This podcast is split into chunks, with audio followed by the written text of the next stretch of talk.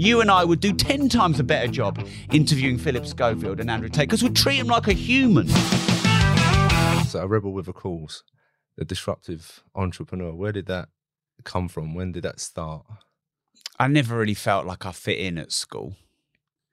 I was the fattest kid in my year at um, that age where you're maturing, hitting puberty, getting into girls, which for me was definitely one of the most confusing times in my life.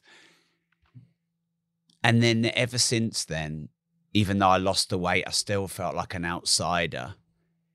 And I just never, whatever anyone felt was normal and acceptable, I, I didn't. And I didn't want to be like everybody else. And so I guess for at least 15 years of my life, I was confused that I didn't feel like everybody else and I didn't want to fit in, but I didn't know what where my place was. So yeah, this rebel with a cause. Um, like if anything is, if this studio was really tidy when you're you're out there, I would want to mess it up a bit. Um, or if like whenever we have board meetings and everyone gets serious, I always try and make them more jovial and fun. Um, I just think that we're all unique and individual, but there's a lot of pressure for us not to be unique and individual, whether it's from society, governments, um, peer group, communities, networks. Um, and also, progress doesn't come from being the same.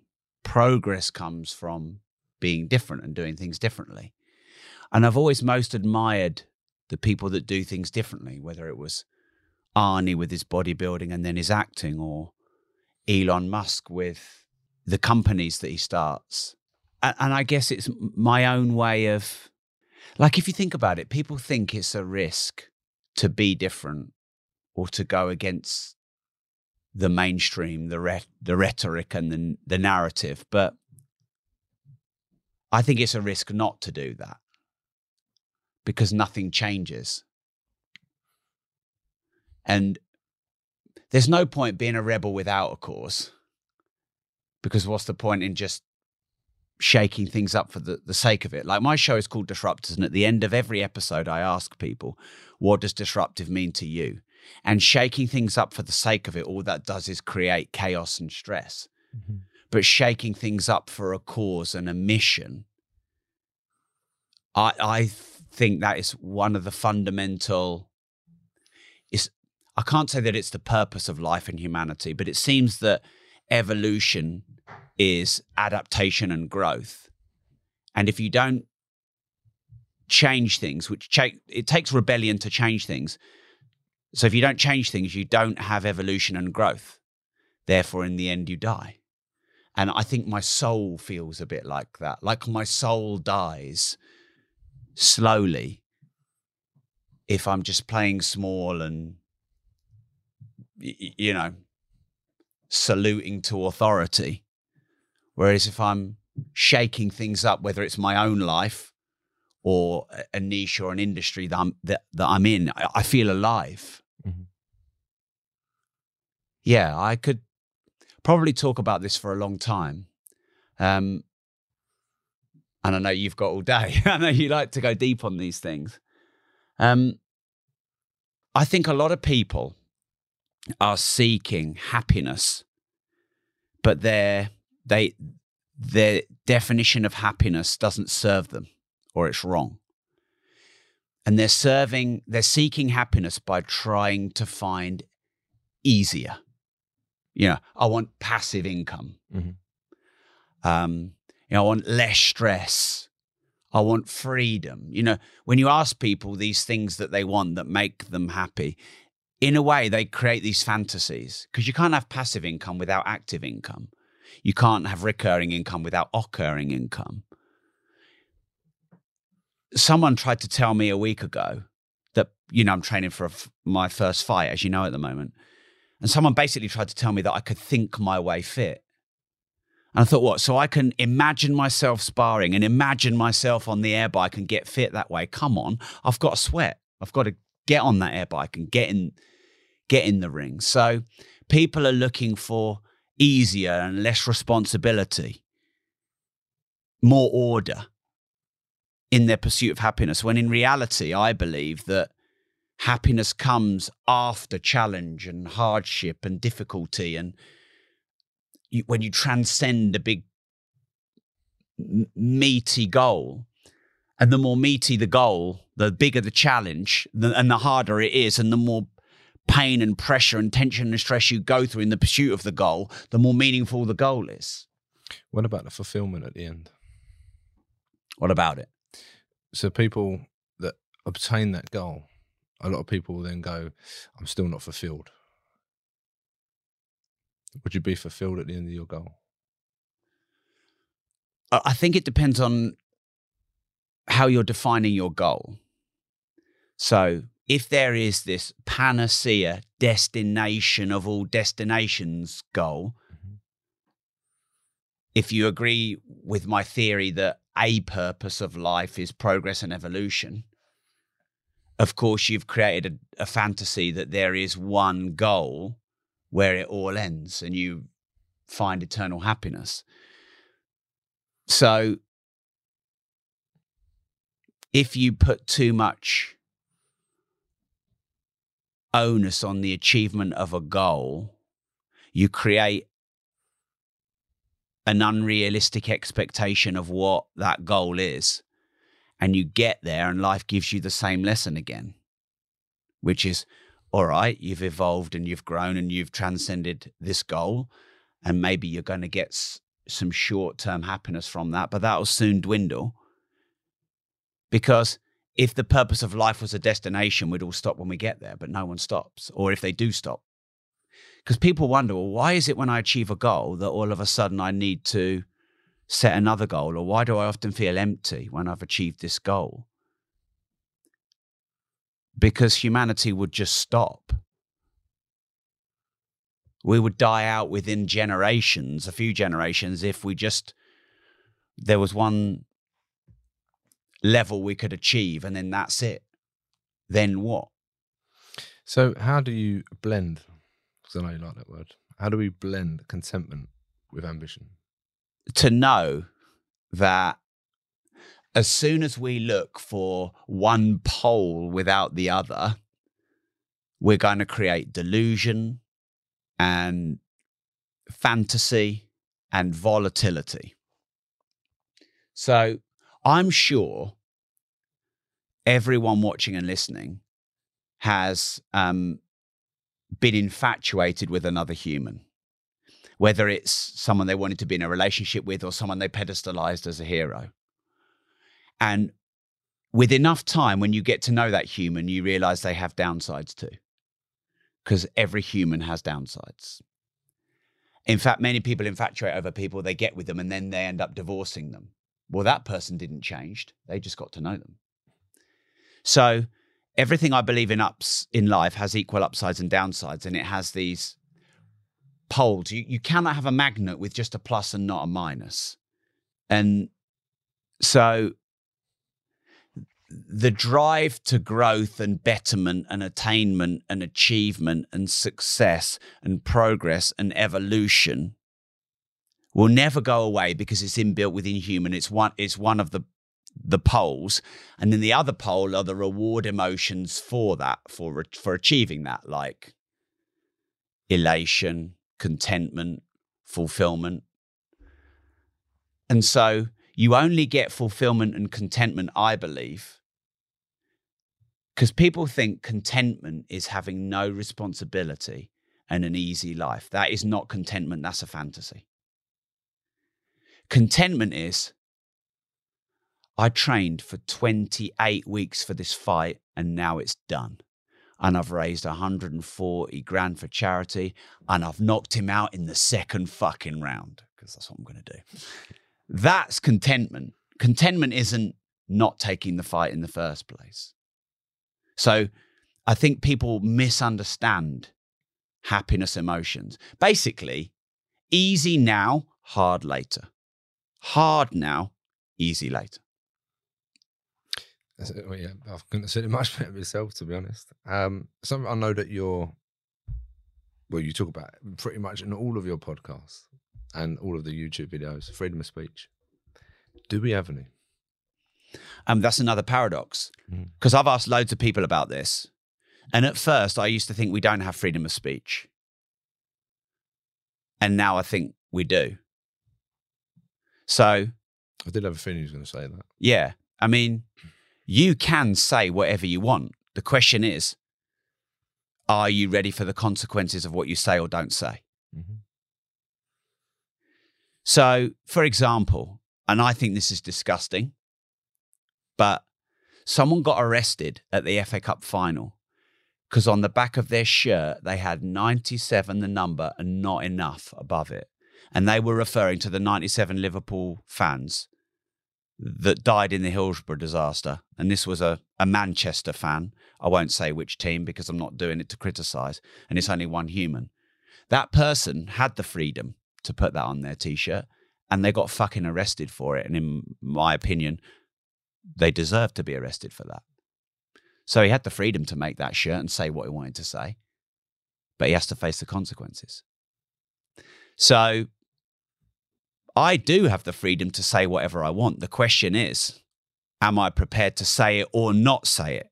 Hmm. Because the freedom of speech is not just the freedom to say what I want, it is perceived oppression to not speak out when I should. So, Yeah, go on. No, go on. so here's what I've learned. If I want a YouTube channel that doesn't keep getting shut down, there's certain phrases. Harry is head producer. So if we talk about lockdowns or COVID, or we interview David Icke or Andrew Tate, we are flirting with YouTube shadow banning or giving us a seven day ban or cancelling us. But we know that now. Well, We didn't know it at the start. Mhm. And sometimes to know the line, you have to cross the line. So, so we do have freedom of speech because we can choose not to say it. Mm-hmm.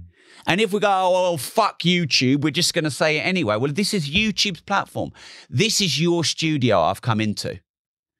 So I, in, in, in- I've got freedom to start criticizing you, but this is your studio. You've invited me in. So I'm an idiot if I start criticizing you in your studio. So I have changed my tune. I, I do feel like YouTube and social media, they should give us a bit more freedom to speak, but also it's their platform and their rules. And that's okay. And if I don't like their rules, I can go on Rumble or Gettr or some other platform, or I can create my own platform. For me, freedom of speech is being able to express your opinion to the point where it isn't detrimental to others. But defining detrimental to others is really difficult. As long as you stay within the boundaries, I think, as you've already said, excuse me, and it's not going to harm anyone. It's not racist, for example, as you've already mentioned. I think it's fine, and uh, if you stay within the the rules of whichever platform you're on, then you, you should be fine. But again, what is political correctness? Um, you've asked this question before, and I think it was David Icke. I'd be interested to get your take on this. Um, I have a very healthy skepticism towards politics and media. And I believe there are hidden agendas in politics, whether it is an individual who's a careerist and they're more interested in their own career than they are, they are being a civil and public servant, or whether there's strings being pulled behind the scenes of governments and organizations. I'm sure there are very powerful people who control politics and policy much more than politicians. Um, but I don't I don't really know who's pulling those strings. And I've asked a lot of people and no one's given me any names. Um, so no one really knows. But so a system that I believe is not good enough for the people and is not a public servant enough, um, which is what it is at the moment. In that regard, being politically correct to me doesn't even register as a thing. I think media has a lot to play with it because, you know, being politically correct could mean being careful with what you say so the media don't come for you. Mm-hmm. So it's actually not political, it's media driven. And it's it could be for a news story. So Phillip Schofield. Um, it seems like I have a relatively controversial view on this, which surprises me greatly. Here's my view. As we speak, and this could change, so I'll caveat it, but as we speak, the young man that Phillip Schofield had an affair with wasn't underage and has no grievance towards Phillip Schofield. If that's the case, fuck off and leave him alone. Because what's he done wrong? The young man is either legal or illegal of age, because that is clear by law. So it's a moral question, not a legal question. Well, it's actually also a contractual question, which I'll get to in a minute. So um, it's none of my business what your sexuality is and what your intimate personal relationships are. And if I ask you about your personal relationships and you decide you don't want to tell me or you lie to me about it, that's your prerogative because it's your private life.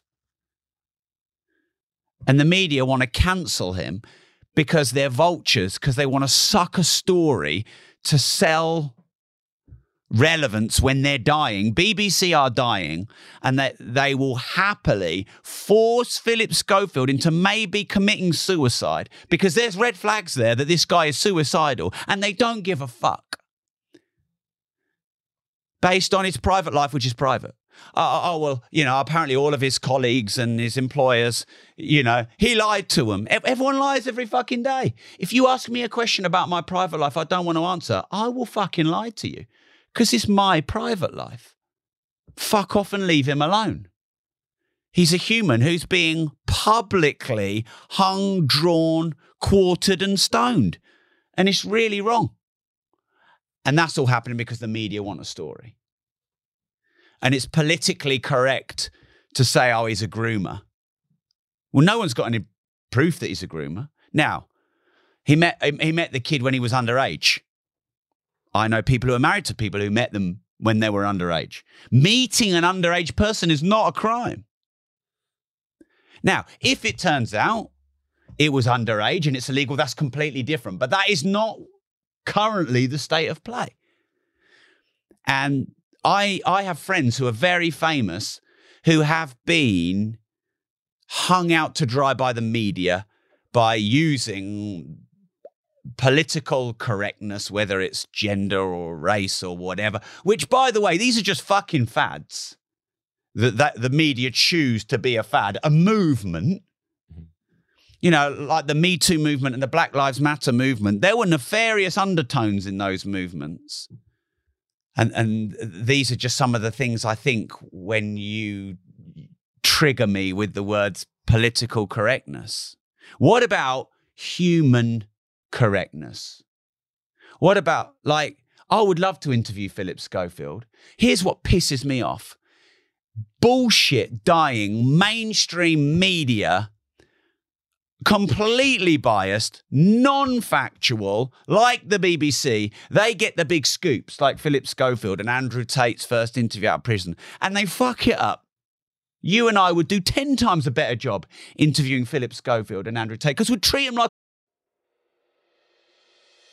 If you love to travel like me and you understand the power in escaping the money for time exchange trap, but you just don't know how to do it, then building an Airbnb consultancy business could be exactly what you have been looking for. Right now in the UK, there is a completely untapped opportunity through helping struggling Airbnb hosts by turning around their underperforming properties and generating you huge commission payments in the process. We are going to teach you all of the tools and all of the techniques that we've learned over the last five years through building our very own multiple six figure Airbnb business, arming you with everything that you need to swoop in and save the day. Minimal startup costs, zero risk, and almost unlimited potential. Sound good? Welcome to the Airbnb Consultant. Contact us through any of the channels included in the studio notes to get the conversation started.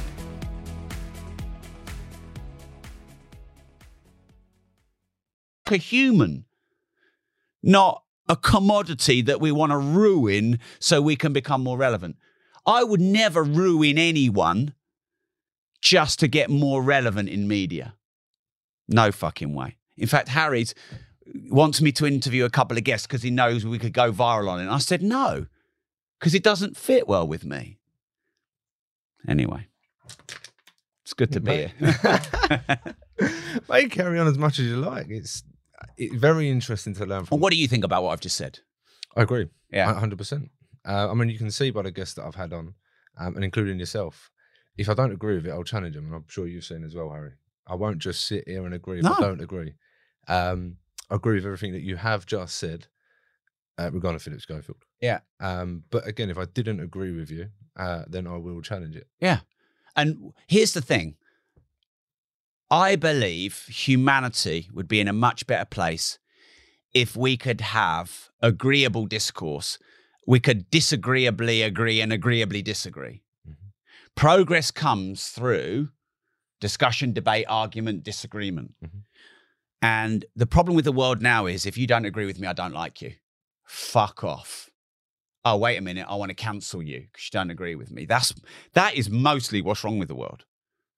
Um, whereas if we can have challenging discussion and debate and respectfully and politely disagree, and if you change my mind, I can move my ego away and go, no, I actually agree with you on that. You've changed my mind. And if you don't, I still stick to my own volition. I think the world will be a much better place. But for some reason, humans find that really hard to do. Because they've got a chip on their shoulder. Yeah, or an ulterior motive. Well, yeah. Yeah. That, that, that is true. So, how can we change it? Um, basically, know that your worldview is just your worldview. It's one of 7 billion worldviews. It is not better or worse or righter or wronger than anyone else's worldview. So respect other people's worldview as well. And if you want to progress in life, engage in challenging debate, challenge other people's worldviews with things you believe in, and allow your worldviews to be challenged by others. And don't judge the person, judge the discussion. Solid advice. So, I, this is AI. I just wanted to jump onto that quickly. Um, something I'm not familiar with, and I'm obviously going to be open, not going to be familiar with it just yet. There's a lot of artificial intelligence talk that's been thrown around. I don't know if you are. It's something I want to talk to you about. What What is it? What does it mean to you? Well, artificial intelligence is Or what What opportunities do you see coming from artificial intelligence?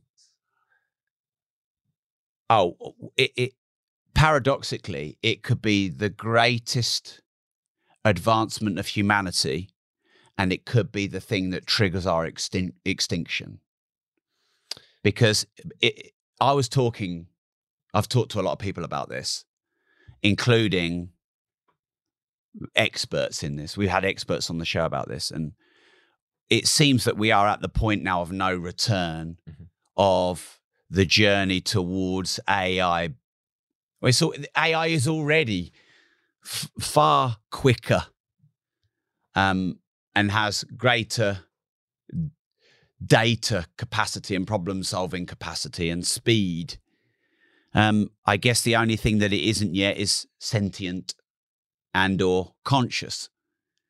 Um, so, what advancements could we have? Life longevity, the continual increase of information. Um, it, it can make our lives easier, faster, better in vir- virtually every way. Replacement of jobs. Yeah, but all technological advancements um,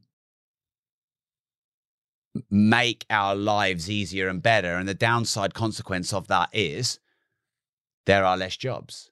Like how many people worked in the factories before you had the the more automated factory line? Having a new technology replace jobs is not a new thing. It it happens through history. Um, what I would say to someone who might be scared of losing their job is learn a new skill because there's lots of new skills that AI will spin off Mhm. that could create jobs equally to people losing jobs. That being in a form of content, producing content a lot quicker. Well, think about uh, every day, right? Every day, Harry and I get multiple emails from people pitching us to turn our long form content into short form content. So basically, editors who take your podcast and your YouTube and turn it into YouTube shorts and TikToks and etc. Three years ago, I would get none of them, and now we get you know multiples a day. So that's a, a new job that didn't exist, and that can be done from your bedroom or your living room or on your laptop audio editing of podcasts now because there's a lot more. We're going to three studios today. So you and two other people have your own studio. So you have your own studio, you need lighting, you need videographers, social media agencies and growth agencies and growing trying to grow your own social media and there's new ad platforms out all the time. There's always new evolving emerging jobs and markets. And actually, if you get in there at the early adopter phase, you can get in there where there's high margin and low competition. So with AI, it could be a great opportunity for high margin and low competition.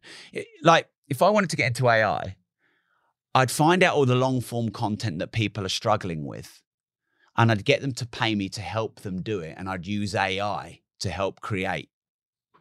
So if someone was struggling writing a book, they could hire me as a researcher, and I'd use AI for eighty percent of the research.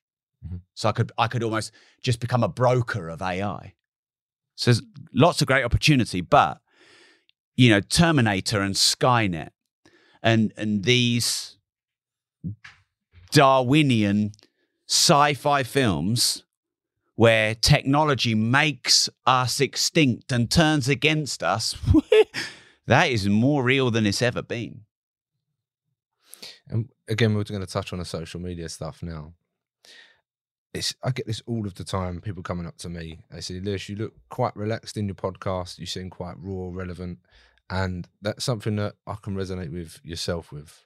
Passionate. Again, you got very passionate there about when we talked about politics, or you spoke about politics. How do we get over this fear, or how do people get over this fear of being judged, especially on the social? This facade that people appear to put up. Okay. Right. So Don't trigger again. I might I might go on this one. Oh. No, no, this one's this one's closer to my own emotions in that for most of my life I've struggled with and worried about being judged. So the first thing is appreciating what emotions are. So if you experience a negative emotion, you have labeled that as negative. But it's only because it doesn't feel good that we label it negative. But if there was an imminent threat to your life right now, would you want to experience a positive or a negative emotion? That's a question to you. Positive. Would you?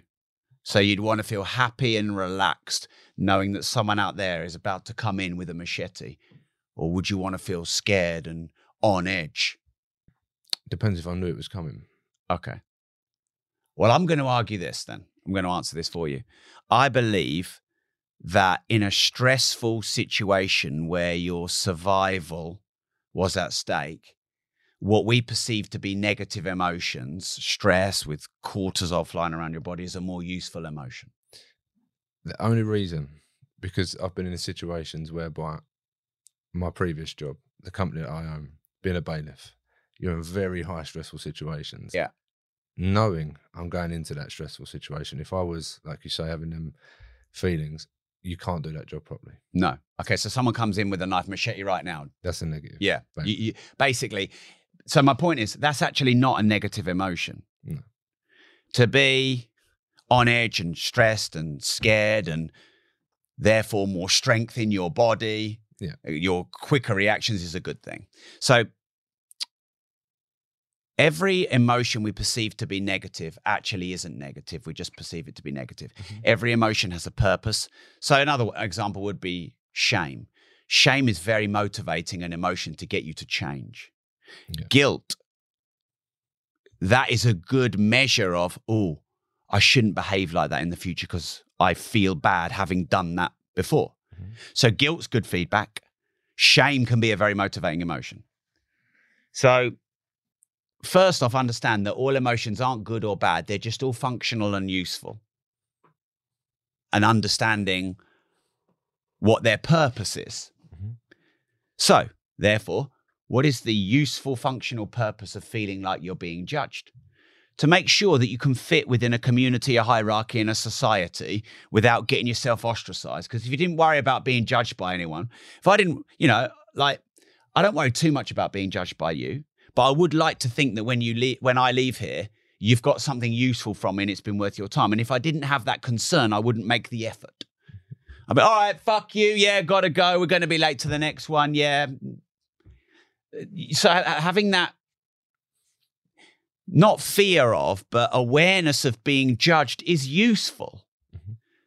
Um, I'm doing a, a talk at um, Michaela School, which is a very disruptive school um, for very high achieving young kids from underprivileged backgrounds.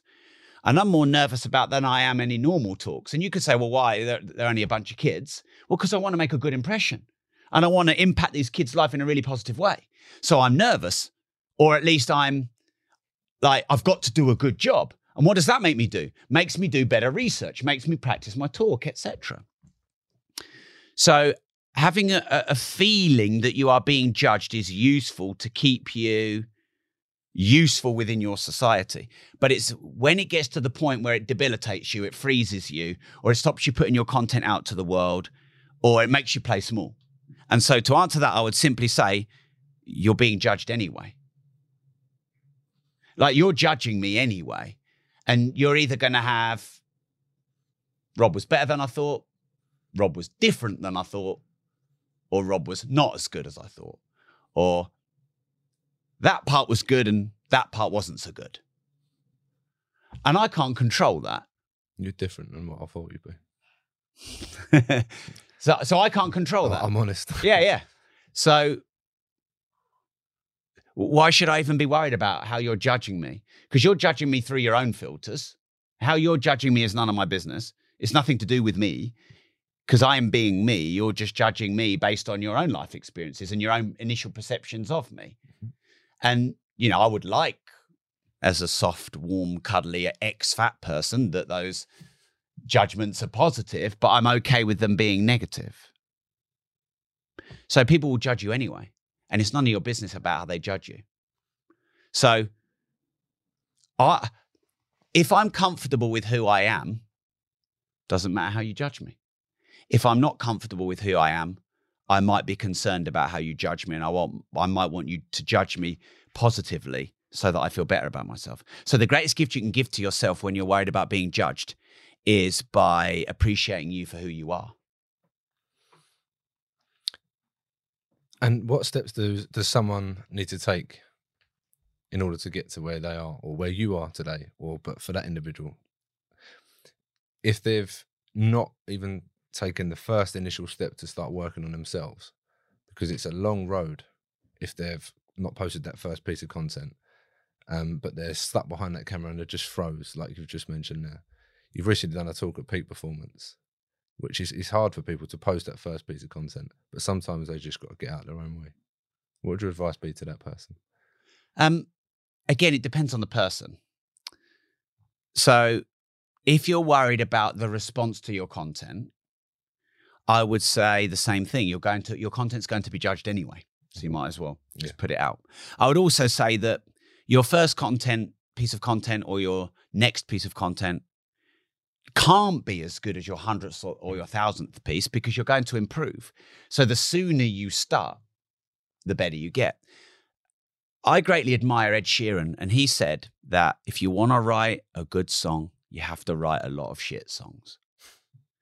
And so, in me training for this fight, I have to have a lot of shit sparring sessions. I have to do a lot of circuits in the early days. Where I mean, we couldn't even do ten burpees, could we, before we even started? And you know, now we smash out rounds and rounds and rounds of them. Couldn't even go one minute sparring without gassing out, and I think I did 10 three minute rounds um, yesterday. No problem. Every winner was once a beginner, every master was once a disaster. But ultimately, if someone is worried or not putting themselves out there, it's usually something to do with how it will be judged. And I think the best way to overcome how something will be judged is to make sure that you do what you can to be okay with yourself. So, Harry and I, in the last sort of couple of weeks, some of our content's not gone that viral, but I like the content, so I don't give a fuck. And I honestly don't. But if I don't really love the content and it's not doing that well, that bothers me. So now I'm going to try and have this rule, which is as long as I like the content that I'm doing, if it doesn't go viral, well, it's on them, it's not on me. I just want to be, I just want to know that I'm doing good work. And I know you're big on time, and if someone gives you an excuse that they haven't got the time to do it, that would eh, would it be? Would I be right in saying that is a is a trigger for yourself? Do you, Yeah, I mean, we were late today. You didn't hear me making an excuse. Mm. Didn't say a word, and you were asking about traffic. I didn't say a word, and if you'd have asked me, I'd have said we didn't set off early enough. Do you think? Do you think your diary is a true reflection of your happiness? I've never been asked that question, but I'd have to say the answer is no, because sometimes there are things in my diary that I know I have to do that I don't necessarily want to do. But if I want to progress in my life, there's things that I have to do that I don't necessarily want to do. But I did write a book called Routine Equals Results. And I have explained to people very clearly that if you master your diary, you will have more mastery over your life. And so I'm very careful about what I put in my diary. But the reality of time is you are a master of your own time. And if you're late, that's on you, even if it's not. I didn't fill up the car with petrol and I left Harry with a car empty full of petrol. So we had to take a detour to get the petrol. I hadn't got my coffee in the morning because he picked me up at 6 a.m. and I had to get my coffee.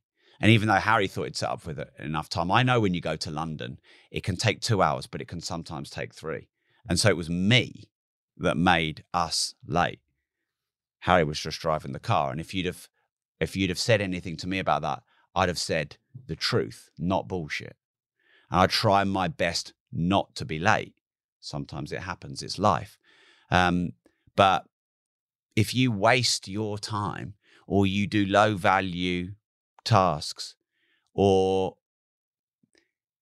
you make excuses for where all the time goes or you don't do things because you believe or you convince yourself that you don't have time, you don't understand what what your own life priorities are. And when you understand what your life priorities are, all of a sudden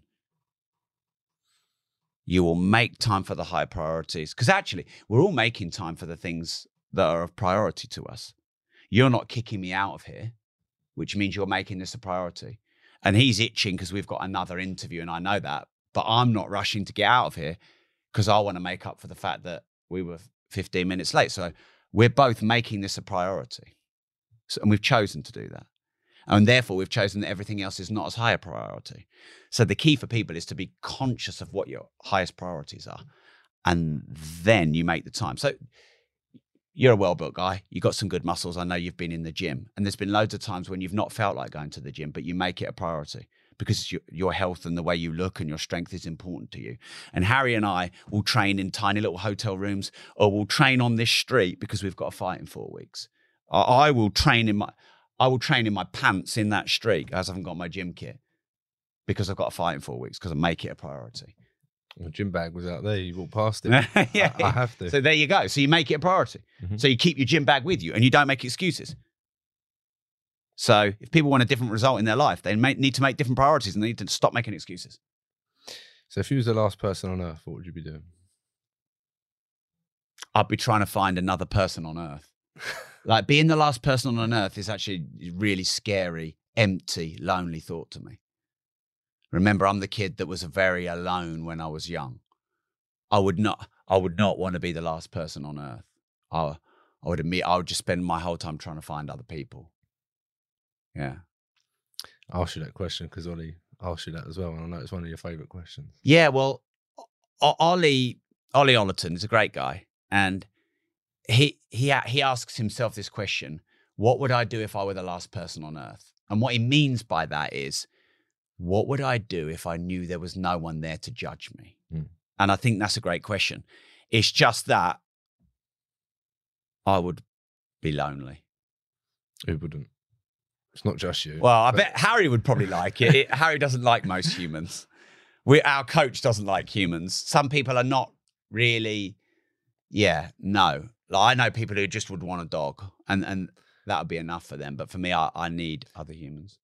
I completely agree. I mean, we haven't scratched the surface on progressive your property portfolio. Um, there, there's so much that we could touch on. Um, guys, you're going to have to go over to the website. I mean, you're, how many episodes now? Of, Just- of my podcast, Yeah. Disruptors. Yeah. um, nearly a thousand. It's coming up to a thousand. Between the two shows, it's over a thousand. Yeah. Oh well, because I have a podcast called Money as well. It must be nearly thirteen hundred between the two. So I Yeah. mean, we haven't even touched on on the podcast. Even there's some amazing guests on there that you just go and have a look. Subscribe to the YouTube channel. Uh, but you, like you've already mentioned, you've got the fight coming up. Just talk us through that. Um, what's going on? Who's it with? And obviously, you've been talking about the lead up to that. You've lost nine kilograms now. Yeah. So I mean, I wasn't. If anyone knows what I look like now, you can see I wouldn't have been overweight with nine kilos more. I didn't try and lose weight. Mm. I just trained hard. So in four weeks, I'm fighting Samuel Leeds, who's an, another guy who's got a property training business. Um, and he called me out for a fight live on a podcast, and I accepted, and I bet him fifty grand, and then he upped it to hundred grand. It's at the Brentwood Centre in Essex. I think the tickets are sold out now. Um, Moore v Leeds is the website. If um, I mean, I'm I'm sure the odd person won't turn up. I'm sure someone could squeeze in. Um, the reason I accepted was because it was a new challenge. Subconsciously, I was ready because I wasn't focusing on my health and fitness as much as I should have been. Mm. And I'm 44 now, so I felt like I needed to get control of that back. And that felt like a really good way to do that. And that's definitely proven to be true. Also, I wanted to raise a good lump of money for charity. Some people say, "Oh well, you, you shouldn't be fighting. Why don't you just um get him to give you the money?" He's not going to give me the money. I'm going to have to knock it out of him. If I said to you, "Oh, give me a hundred grand for my foundation," you're going to say no. If I challenged you to a charity boxing match and we sold seventeen hundred tickets and we had a bet, you're going to do it. Um, I've not had a boxing match before, so I, wanted to challenge myself on that. Um, and I also wanted to see what it would be like to do because you know you've got people like Jake Paul who've you know I'm not going to make a living out of this. This is just a one-off. Um, but you know people have made a big living out of it, and you know I wanted to see what it was like to have a bit of beef because I got a natural bit of beef with the guy. He's a lot heavier than me, and he's very mouthy. Um, good at the hype and the spin, and I thought it might be nice to have a duel with him in that regard. So, um, yeah, on July the first, un knock out Samuel Leeds. Fantastic, mate. Rob, it's been an absolute pleasure. Where can people find you? My name is Rob Moore. So search me online. You'll find me anywhere. My podcast is Disruptors, and I'm on all social media. Written a load of books. Yeah, and obviously, if you haven't signed up already, go to robmore.team. And uh, yeah, you won't be disappointed. Thank you very much. Thanks, Lewis. Can I just ask you one question before we leave? You you said um your perception of me, your judgment of me is different. As to social media. Yeah. So, um, what was your initial perception and what is your now perception? I just find this fascinating. I'm not looking No, no, it's obviously we're still running. To- so to be loved, but no, it, it's prof- the professional image that you give off, and the uh, what's the best way to put it? Well, the image that's given off on social media, the the salesman, the the person that you are seen as on social media, but then the warm side of you that's come out today, I think it's rare to see, or it's not seen as on social media and YouTube, and I think more people need to see it. well, thank you for the feedback. I, I think social media is part of the problem of that. Mm. because I actually much prefer long form content. And I would way rather do 90 minutes than 90 seconds, even though 90 minutes takes a lot longer. Because I think it's very easy to not be honest in a piece of 90 second content Of course, it is. because of the editing and the short form nature. But it's very difficult to lie and be dishonest on a 90 minute piece of content because you really get to know someone and, and how they are. So um, I think social media is part of the problem and the, the desire for short form. And I am a champion of long form content, That's which is why Harry has taken me to do three interviews and which is why we're not rushing about and which is why we're staying here for 90 minutes. absolutely. Although we better get the fuck out of here, hadn't we, mate? Yeah, because we've got to go via Costa Coffee. yeah, that is a non-negotiable. Brilliant. Lewis, thank you very much. Thank you. Really appreciate it.